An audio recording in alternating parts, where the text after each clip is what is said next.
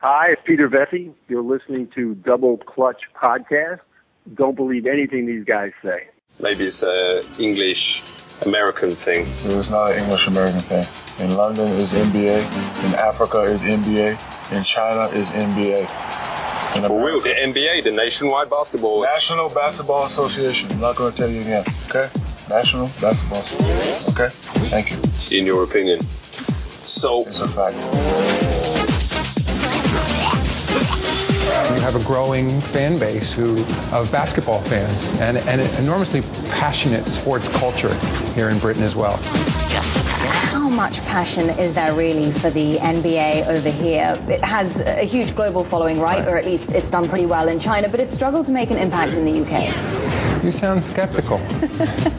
um, well, you see, because we're soccer fans, I right. shouldn't say that. I'll get smacked for saying that. But football fans here. We, we call it football, okay. but um, how many springs? It doesn't have any springs in it. Why does it bounce then? It's air. There's air in the ball. Well, there's air in this room. How come this room ain't bouncing? Yo, man, don't play a hate, yo. It's because I was from the UK. Hello and welcome to episode 49 of the Double Clutch podcast. I am Matt Smasher, the usual host, and I'm joined today by co-founder himself, Mr. Big Andy D. Evening, buddy. So uh, we, we, haven't got Bates. I think he said he was at work, and Frankie's probably getting out, out getting pissed. And, uh, and we're, not, we're not jealous of that at all, are we? I'm, I'm, going out this weekend, so I, I, I've I worked out over the festive period. I've probably spent about I don't know 170 quid in about three nights just going out on the lash, and like I, my wallet is feeling it now. That and the fact I bought a PS4 just you, before you, Christmas you as well. go to so. cheaper pubs. Yeah, I do. But the cheaper pubs are the pubs. I like the good atmosphere, so I, and I, I drink ale as well, which doesn't help because it tends to good be lad. Tends good to, it costs more than lager, so I find it weird when I'm like the only one drinking ale and all my friends are drinking well whatever it is they drink vodka and coke or something like that. So uh, we're going to be covering quite a few random topics from the NBA uh, this week. And we're going to start with a, just a little thing that I picked up on. There was an article on Sports Illustrated about the Golden State Warriors and about how they believe they're the most fun team in the NBA, but they also kind of question themselves by saying, can the NBA's most fun team also be the best team? So I thought we'd just kick things off by just debating. I mean, the NBA is a weird one because te- I think I my personal opinion is that teams kind of have to be balanced in order to win a championship. So they have to be good on both the offensive end and the defensive end. So their statement was that the Warriors have, have turned themselves around defensively this year with the uh, acquisition of Andre Iguodala. They're 19 and 7 when they play with Iggy, and they they've gone up 13 in the uh, 13 places in the rankings in defensive efficiency this year, which is quite a, a large jump. And they, they've they've done things that a lot of teams have struggled to do this year, which is limit teams to shooting less than 40%. I think Indiana are the only team who've, who've limited them, uh, li- limited the opposition more. So I don't know. What, what, do you think, Andy? Do you think you need a, a, a, balance like like I do, or can a can a team like the Golden State Warriors that is known for its high high scoring, you know, offensive basketball win win a championship? I don't think Golden State can purely because th- they are too offensively minded. You know, it, it's the same reason I don't see the Clippers winning a championship anytime soon because it's all highlight reel material. It, it's a case of you see everything that's great on the offensive end, but not the defensive end. So you're right when you're saying you need to look at um, a, a, balanced team in, in, order to win a championship. Look how much people rag on the Spurs for being boring and unflamboyant, but then look at how successful they've been of late. So yeah. if, you, if if you look at the the core and the defensive, straight laced, played basketballs, get down and do your job, know know your set pieces. That's what win your championship. Don't get me wrong, I would much rather watch Golden State playing at the moment because they are fun, because they are so athletic, and the energy that that team has got at the minute is sensational. And for a fan of basketball, it's great to watch. Seeing a gritty performance like the Spurs did last night with the Grizzlies shows you that you're a hardcore basketball fan because it wasn't pretty in any way, shape, or form. it was a gritty, gutsy, two points up, two points down, ten points up, ten points down type game. There was nothing that got you out of your seat or had your heart pounding like you get with the Golden States and the Clippers, etc. So you're, you're right. You're spot on that you, you need good balance to be able to win a championship. The Clippers are waiting for that moment where Andrew Bynum is their savior. it, do you know what? I I think he he probably could be. I would rather see him go to the Clippers. It, it might be a good idea to talk about that trade um, just now. Actually, I'd rather see him go to the Clippers than go to the Heat. Yeah, well, it, it, that's that's an interesting one because I think Bynum, because obviously what happened during the week is he was he was traded from Cleveland to Chicago, who then waived him. So I think that cleared like 14.2 million off their cap. So Luol Deng, our very own Team GB mascot, went the other way, and um, he actually there was news that he rumored to have rejected a, a three-year, thirty million dollar extension with the Bulls. So he obviously wasn't feeling uh, playing in Chicago anymore. So he got out and uh, was traded to to the Cavaliers. He hasn't played as of yet, but we will see him pretty soon. I have no doubt. So it was an interesting trade. I mean, everyone knew that the Bulls were just going to you know clear off the the Bynum contract as soon as they could, and um, Cleveland gave away a hell of a lot of draft picks. You know, to get Luol Deng. So it'll be interesting to see if he decides to re up and sign with them at the end of the year because he will go into a he will have the chance to opt into free agency. So it's going to be interesting to see what happens. I, I think let's just talk Deng quickly. I mean, obviously he's the most famous British player in in the NBA. Um, what do you think the impact he's going to have on the uh, Cavaliers is going to be? I, I think he's going to give them a, a, solid presence because Bynum, for as, as good a player as he is, and you know he's an athletic, big seven footer. You know that's difficult to fill that gap. But when you're injured, you're not playing, so they're already doing that at the minute. So from from Deng's point of view, he's not new. He's been in the league ten years. He knows what's going on. He's got his playoff experience, and I'm reckoning they the Cavaliers pulled him in for a playoff run, and I can yeah. legitimately see them. I, I can't see them getting to the finals personally, but I can see them having a good run in the playoffs because of that as an acquisition. The one thing I don't get about this whole trade from the Bulls is granted you, have mentioned they've got um, some lottery picks, which is great to have that. Rose is injured. You don't really have a standout player at the minute. So you get in Bynum. Could he be that standout player? I doubt it very much but you waive him. You don't even play him. You have no interest. So what you've done is effectively shipped out a player from your roster, and for this season, have got nothing in return for it mm. because, granted, they cleared off the salary, but they were still one of the highest salary payers in the league, so they they can't get anybody in with the the money they're saving. So effectively, they've given away a player, and I I don't see the the business reason or even the sort of sports reason behind you getting Bynum and then waiving him straight away. I think I think it's an attitude problem with Bynum. I think he's just got all that baggage that comes with him. So, you know, the second Chicago picked him up, they were just like, right, let's get rid of him before he causes any more problems. I mean, well, would you rather have a stroppy player on the on the bench that you can pull to and he'll go out and do a job, as opposed to you know what, we could really do with a seven footer right now and having a spare seat. It's, it's that part, I don't quite understand the, the basketball reason behind waiving him because well, they're not getting anybody in. I don't think he fits into that whole Tom Thibodeau's sort of mindset of how to play basketball. He's not, he's not this rough and, well, he used to be, but he's not anymore. He's not this rough and ready, you know, center who's going to go out there and get you a double double at night, which is what the, the Bulls probably need at the moment with, with Rose out, and they're they're in a rebuilding phase at the moment. I mean, we I think we discussed it a few weeks ago that you know they don't really know what they're they're doing with their organisation because their whole season kind of relied on Rose, and we all said it at the start of the year. If Rose goes down, what do the Bulls do? Because they lose their primary they lose their primary scorer, and then they don't really have anything around it. So they went out and got DJ Augustin, who's actually looked okay, but he's not, you know, he's no replacement for, for Derrick Rose, who was an MVP once. So, but then if you think about it, Deng has been their secondary highest scorer, and now they've traded him. Deng's carried the team this for Yeah. a lot of the games this season. And I think that's probably why. Well, I don't, I don't know if he was unhappy, but if he did reject this three-year, thirty million extension that they offered him, then he, he was obviously having issues. Maybe he just wants to get you know on a contending team, so Cleveland probably appeared to him as being that contender. I mean, you can't you can't knock him for wanting to join a team that's got Kyrie Irving, Dion Waiters, Anderson Varejao, you know, Tristan Thompson, all these guys on. And he's going to fit right in there. And I guarantee you he'll add probably at least 15 to 20 wins to that team this season just on the way he plays.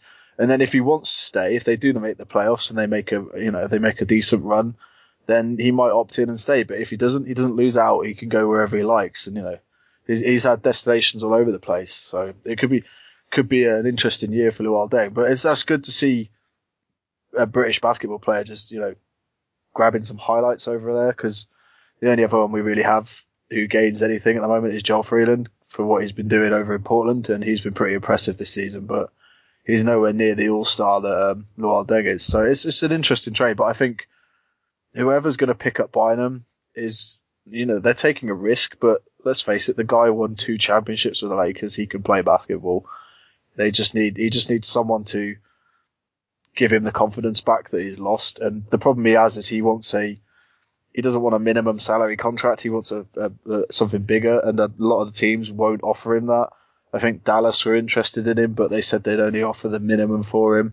Then you've got Miami. You know, Pat Riley is always thinking of things to do. So, I mean, Miami for me is the most natural fit. I mean, we talked about the Clippers briefly, but Miami is a natural fit because they gambled on Greg Oden, who we haven't really seen this season, and you know Bynum can come in and he can play. We've seen him play this year, and he was looking okay. He wasn't, you know, a double double a night guy, but he was bringing production for the Cavs off the bench.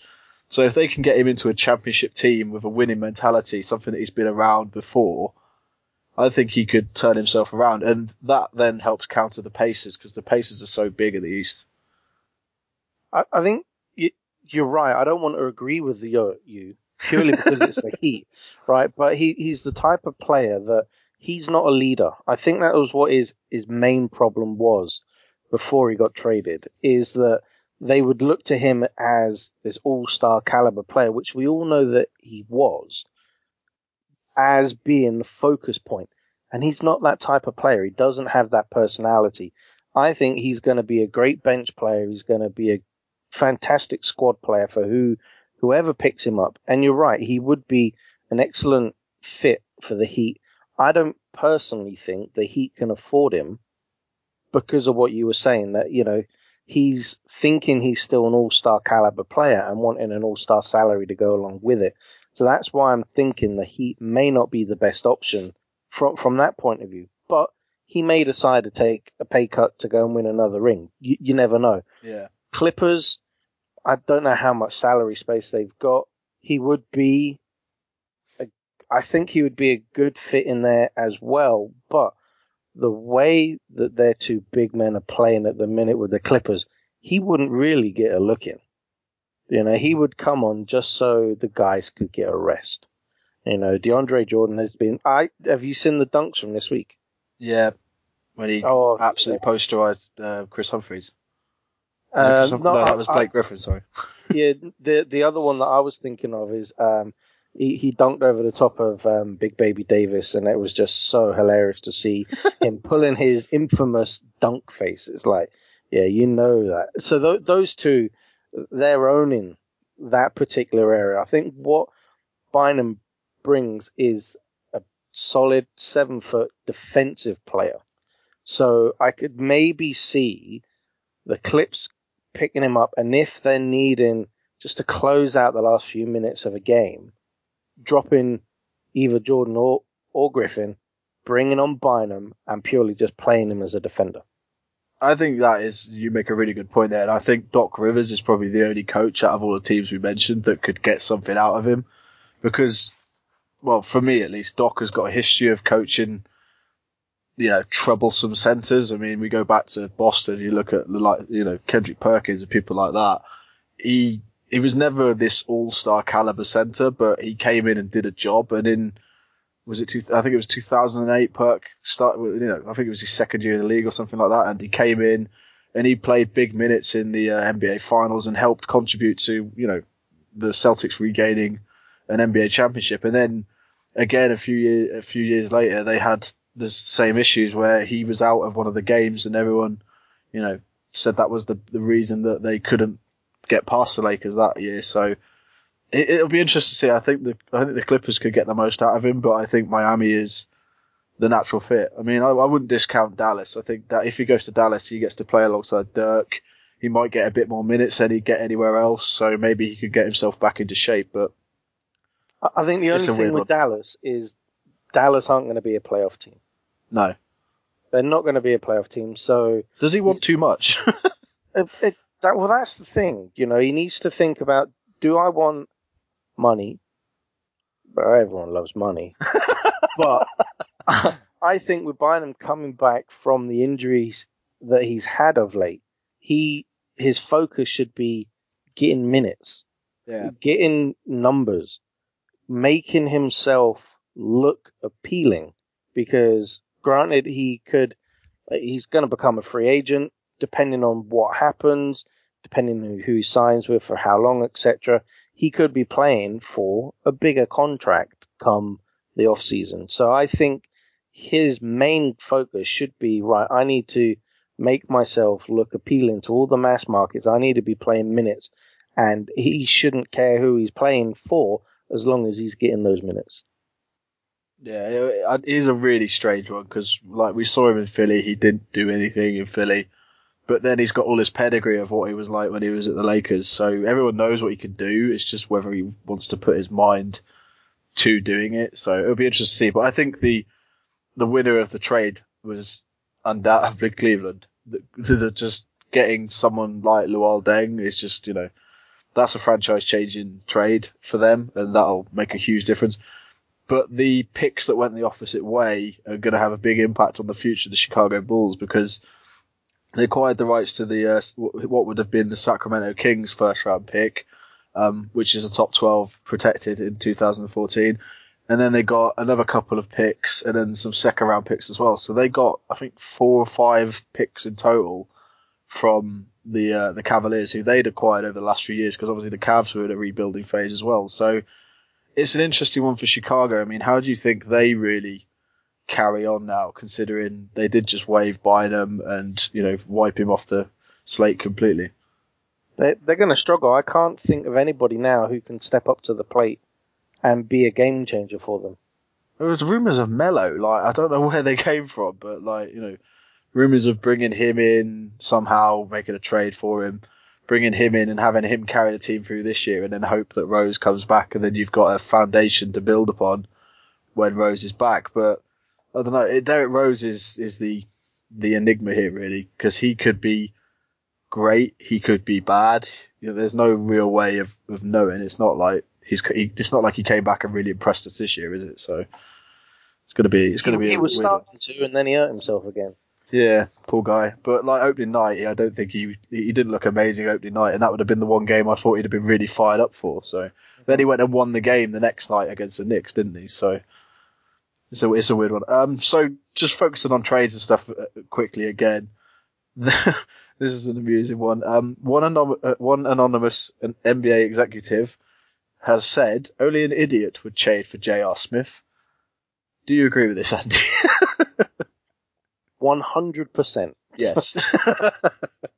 how how many times have have we said one minute how well J.R. Smith has been playing, only for the next week to follow up and say oh my god, what was he doing? Because he is so hot and cold. It is unbelievable. Just when you think he's doing everything right, he goes and does something stupid, like what this particular one is. You know, who would want to try and untie opposite team's players' shoes on the court in front of everybody and the cameras and get caught? I mean, that's just stupid. Who who thinks of these things? But when you find out it's J.R. Smith, it's like, yeah, okay, I can actually see him doing that.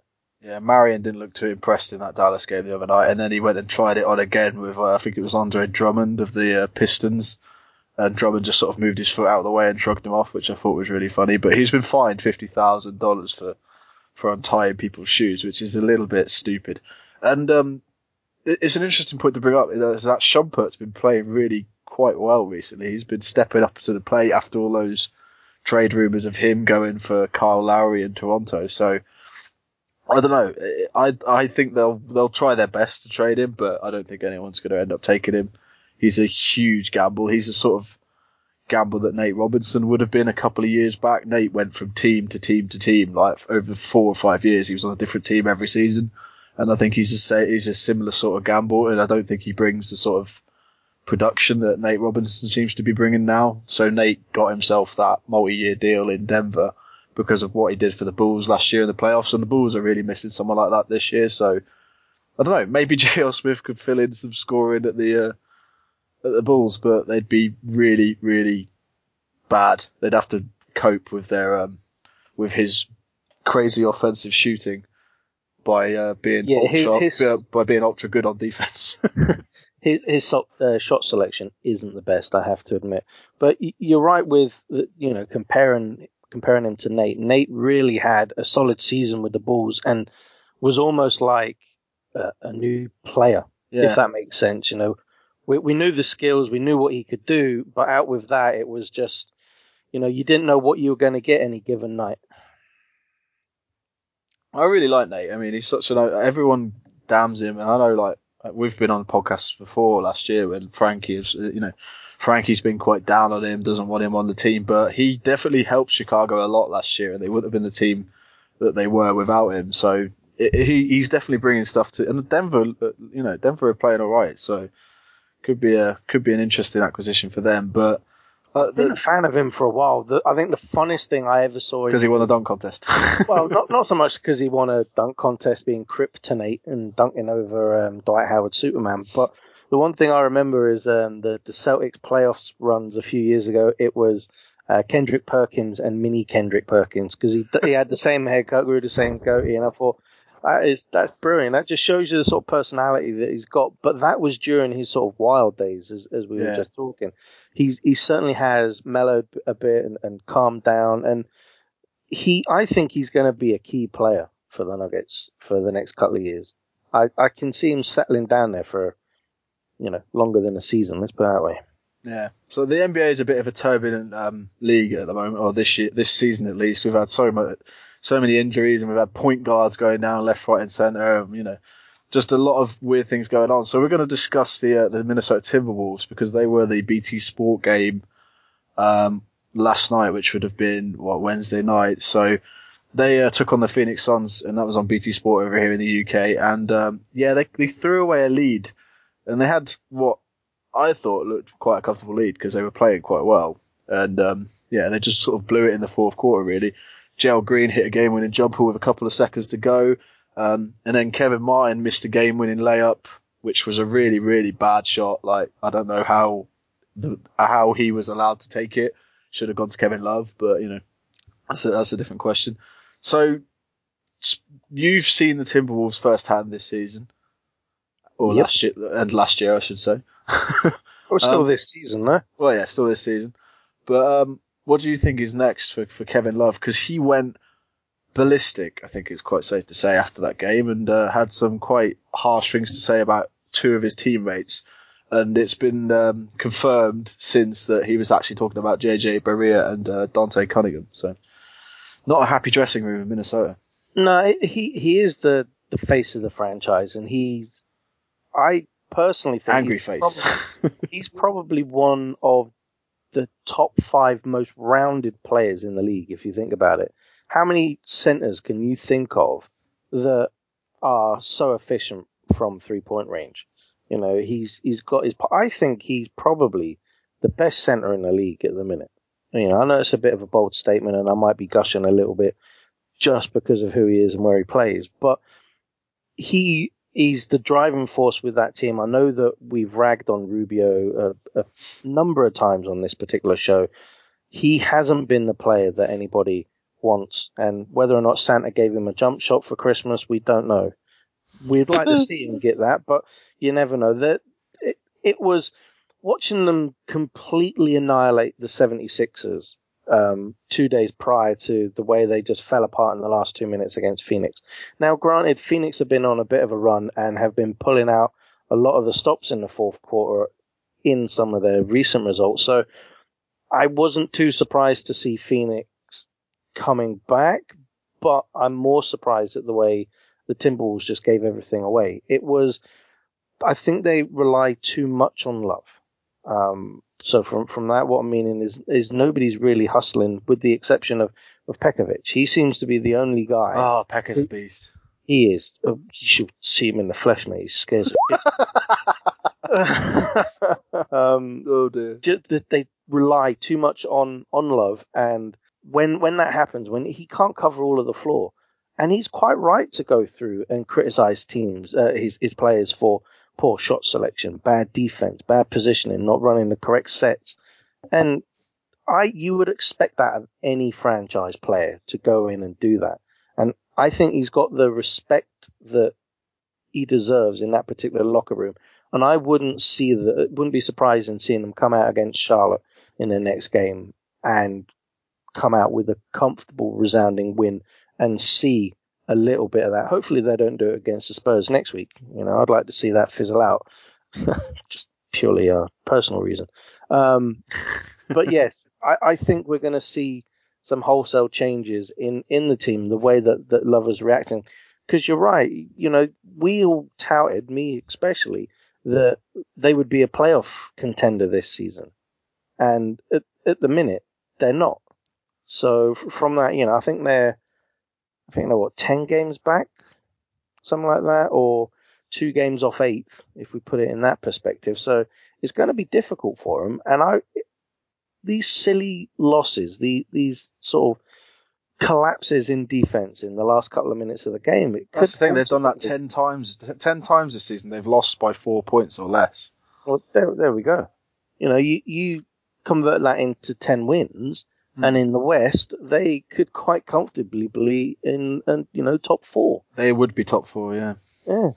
So I, I could, if, if they don't make the playoffs, I'm, I don't think Kevin Love's the type of player to push for a trade, but he, he will probably go down a similar route of Garnett. There's only so much that you can do yeah. carrying a franchise before you realize, you know what, enough's enough. I've given a lot of blood, sweat, and tears for this franchise. I now need to look after me for a change.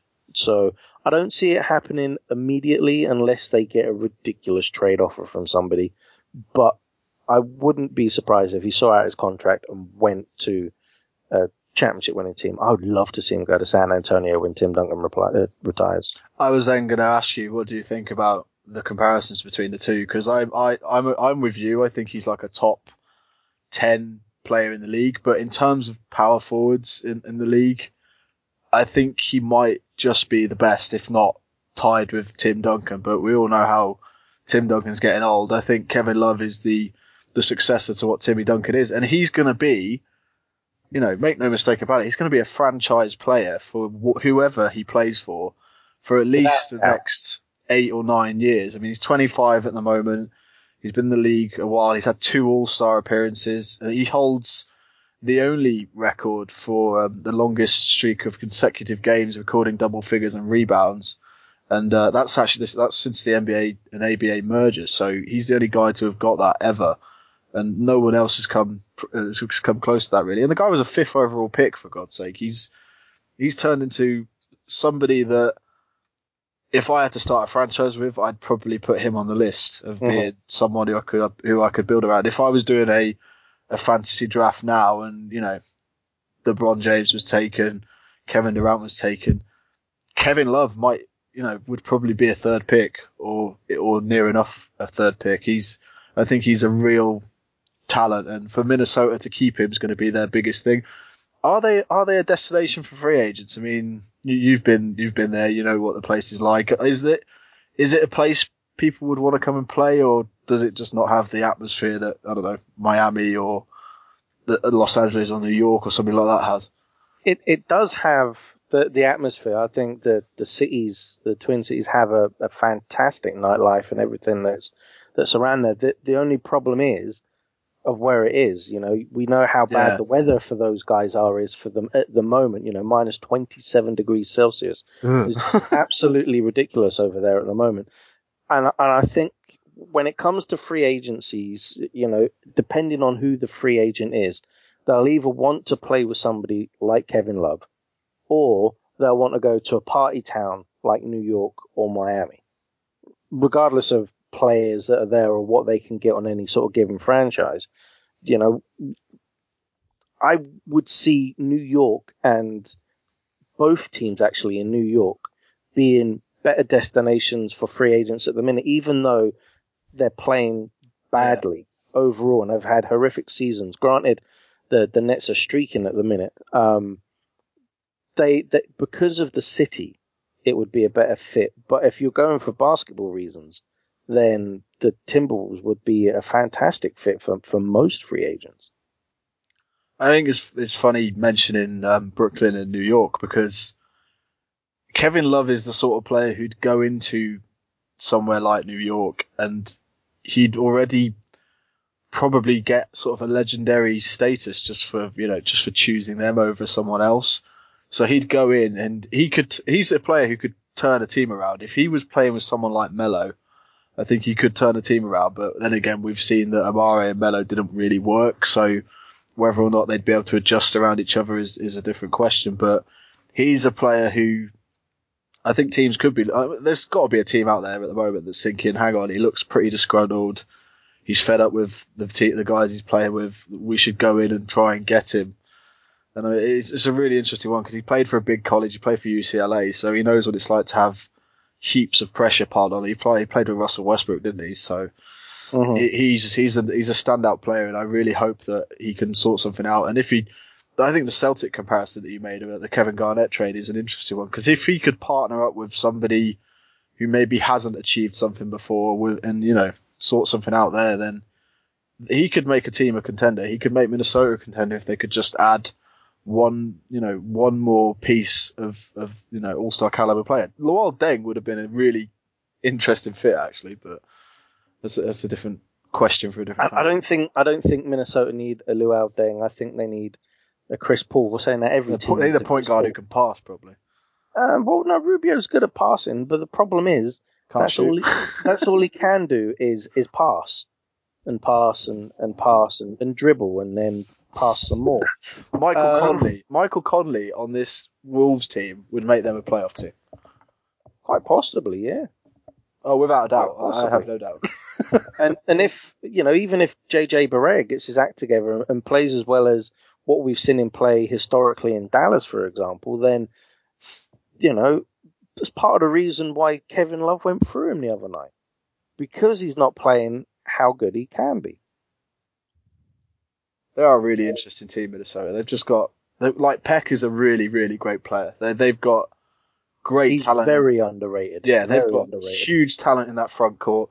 Kevin Martin's been pretty good for them this season. And Ricky Rubio is the only one that is really, you know, He's the, letting the, them down. the one you'd question. So if they could work in a trade for a, a point guard who's a little bit more on it than he is and who can score the ball, then th- they'll be a really interesting team. But like the, Jalen Rose threw out rumors of, you know, th- at the end of uh, Love's contract, he ends up flying over to Los Angeles to like team up with Westbrook, who would get fed up playing in Oklahoma because they wouldn't get anywhere with him and Durant on the same team. But I don't know, it's, it's a fantasy world. But Kevin Love's a, a top five player in the league for me right now. He's just the, the his production just speaks for itself. Yeah, you're right. And and he would fit and change any team.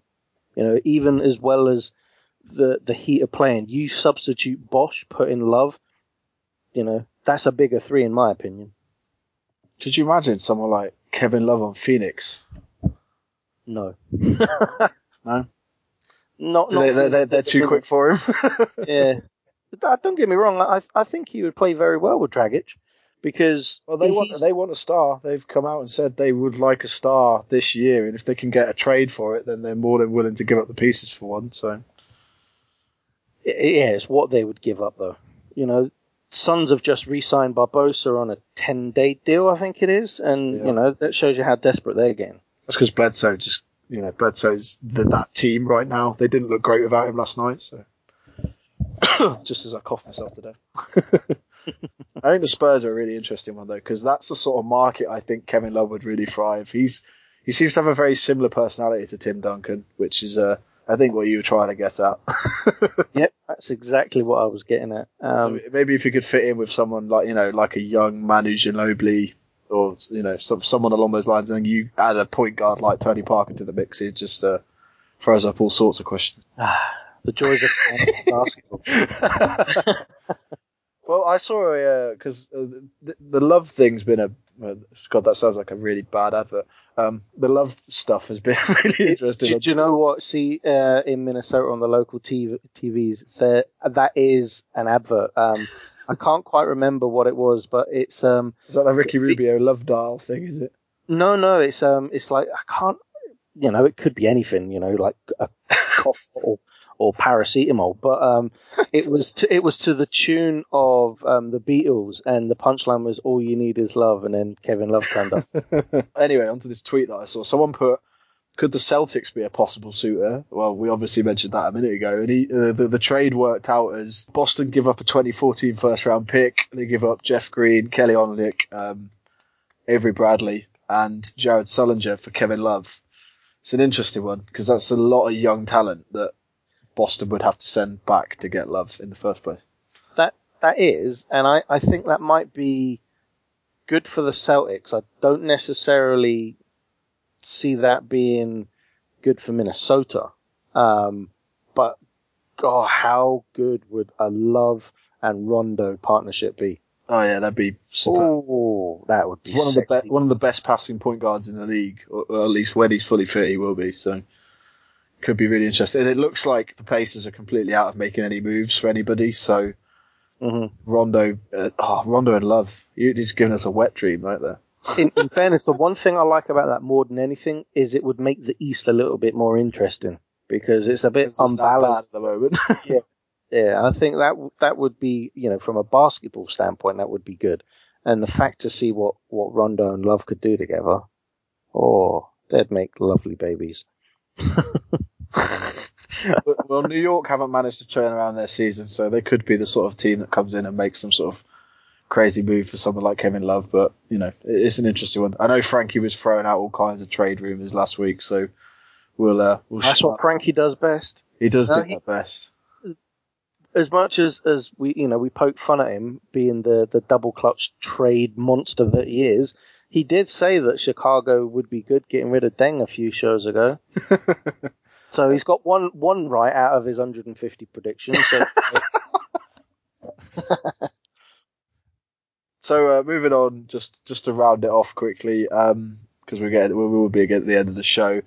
The NBA is in London next week, the 16th of January, which is Thursday night, I believe. Um, the O2 hosts a regular season NBA game, which is uh, awesome. So the, the Hawks are playing the Nets. Uh, just uh, I want to get your thoughts on that one quickly. Is it going to be an interesting game for British fans to watch live?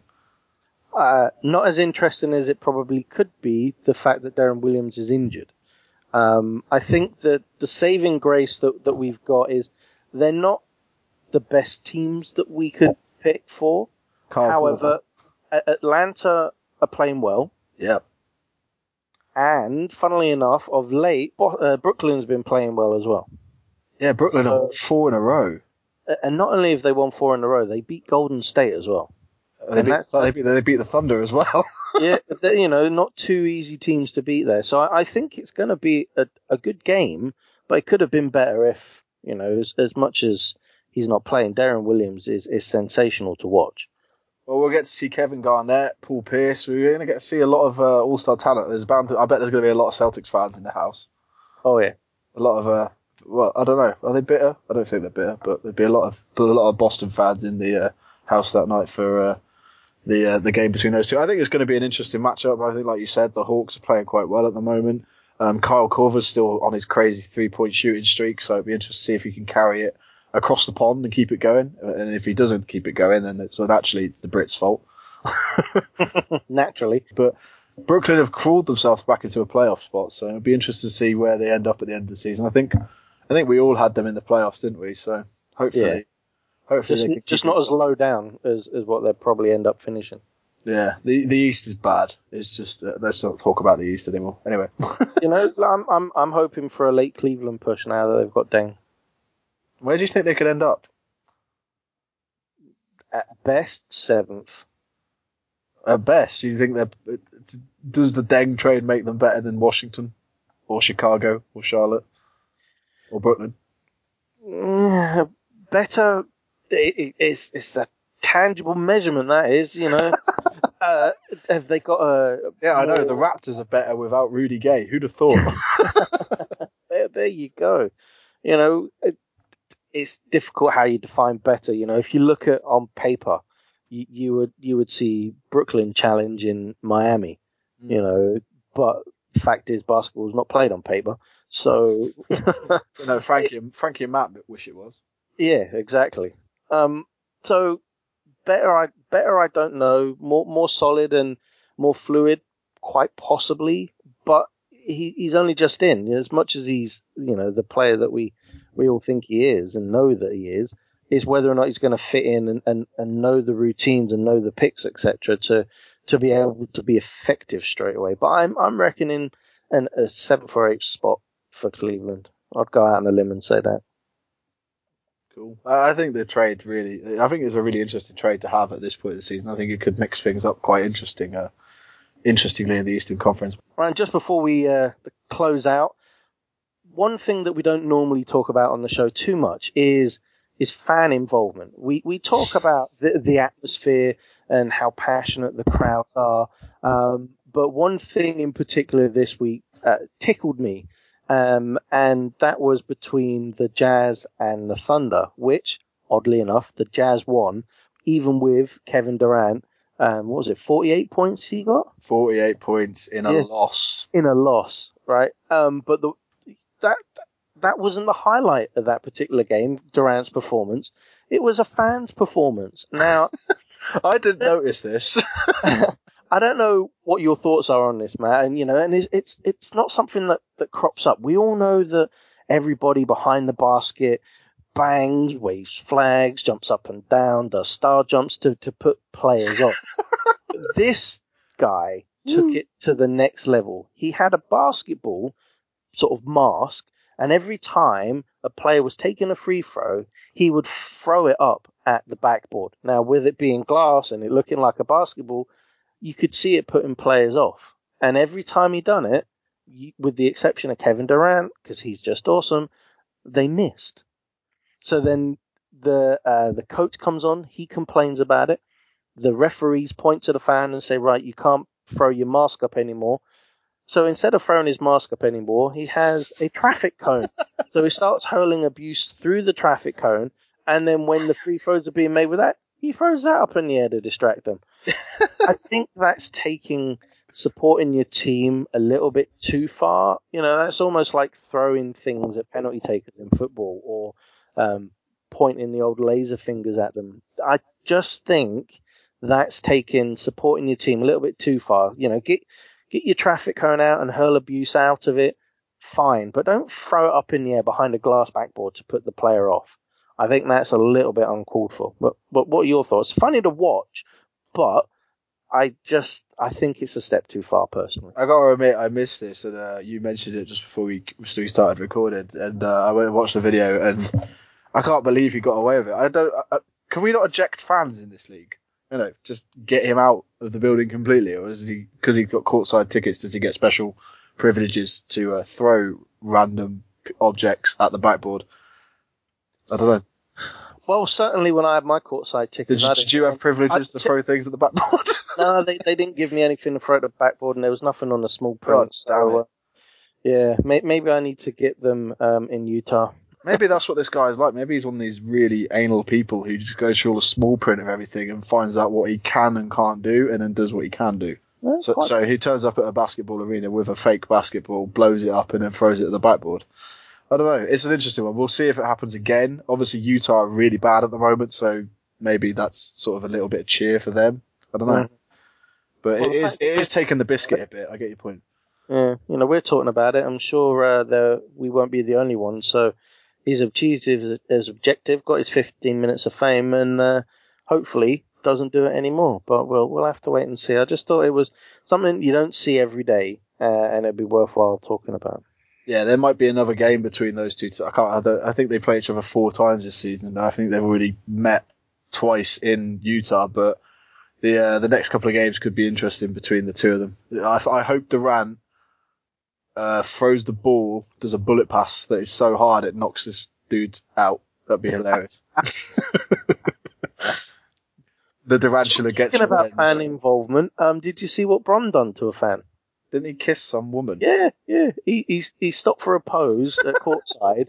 Um, woman took the picture and then he gave her a kiss and walked away. I was like, oh, awesome. That's like the cla- the classic Kobe one of where he's like mouthing off to Spike Lee or whoever. It, uh, no, Reggie Miller mouthing off to Spike Lee like, "Watch this, I'll make this," and he makes the three, and then he makes like four more afterwards as well.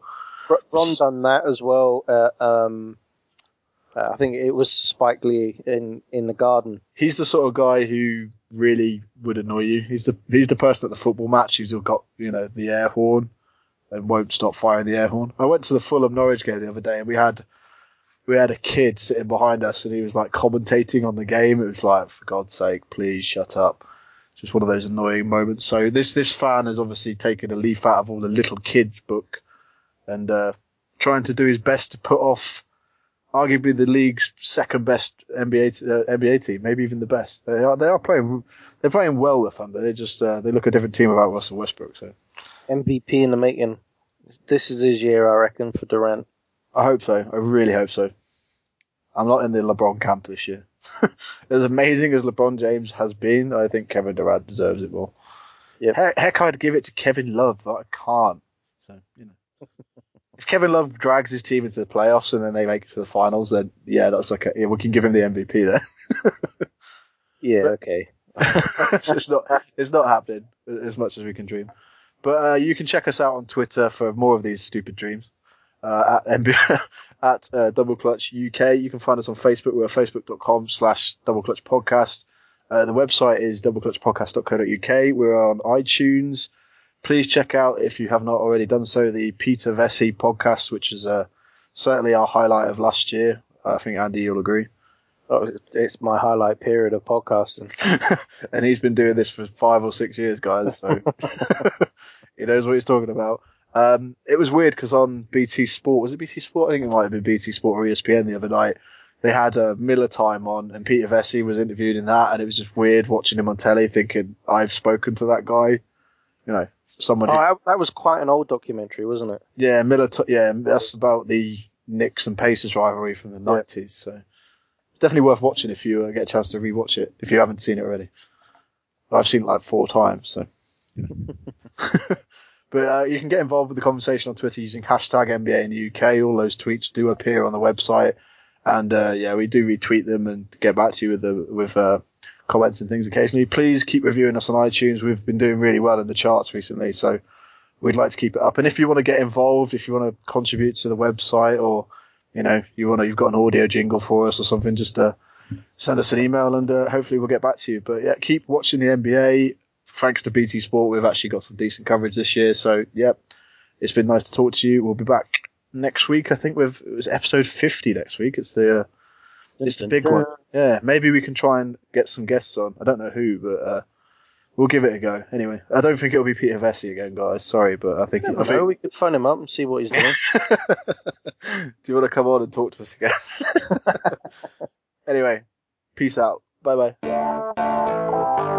I don't know if the league has ever seen a big guy who can shoot from the perimeter like you do, but then also can go inside and bang with the guys and get rebounds. Like, how did that all come about? Uh, the rookie transition program, I sought out Bill Russell. He said, I'll tell you this 80% of rebounds are below the rim. He said, You don't have to be the most athletic guy in the world.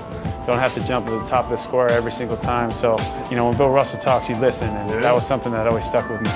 I'll probably just try to hit you once, get my position, and just keep riding you out of the paint. One arm you got to be really finesse with because you're going to be able to have to put it right in, and the other hand you kind of got to be a like a gladiator. You got to be a warrior out there. So it's a couple different senses trying to feel that out.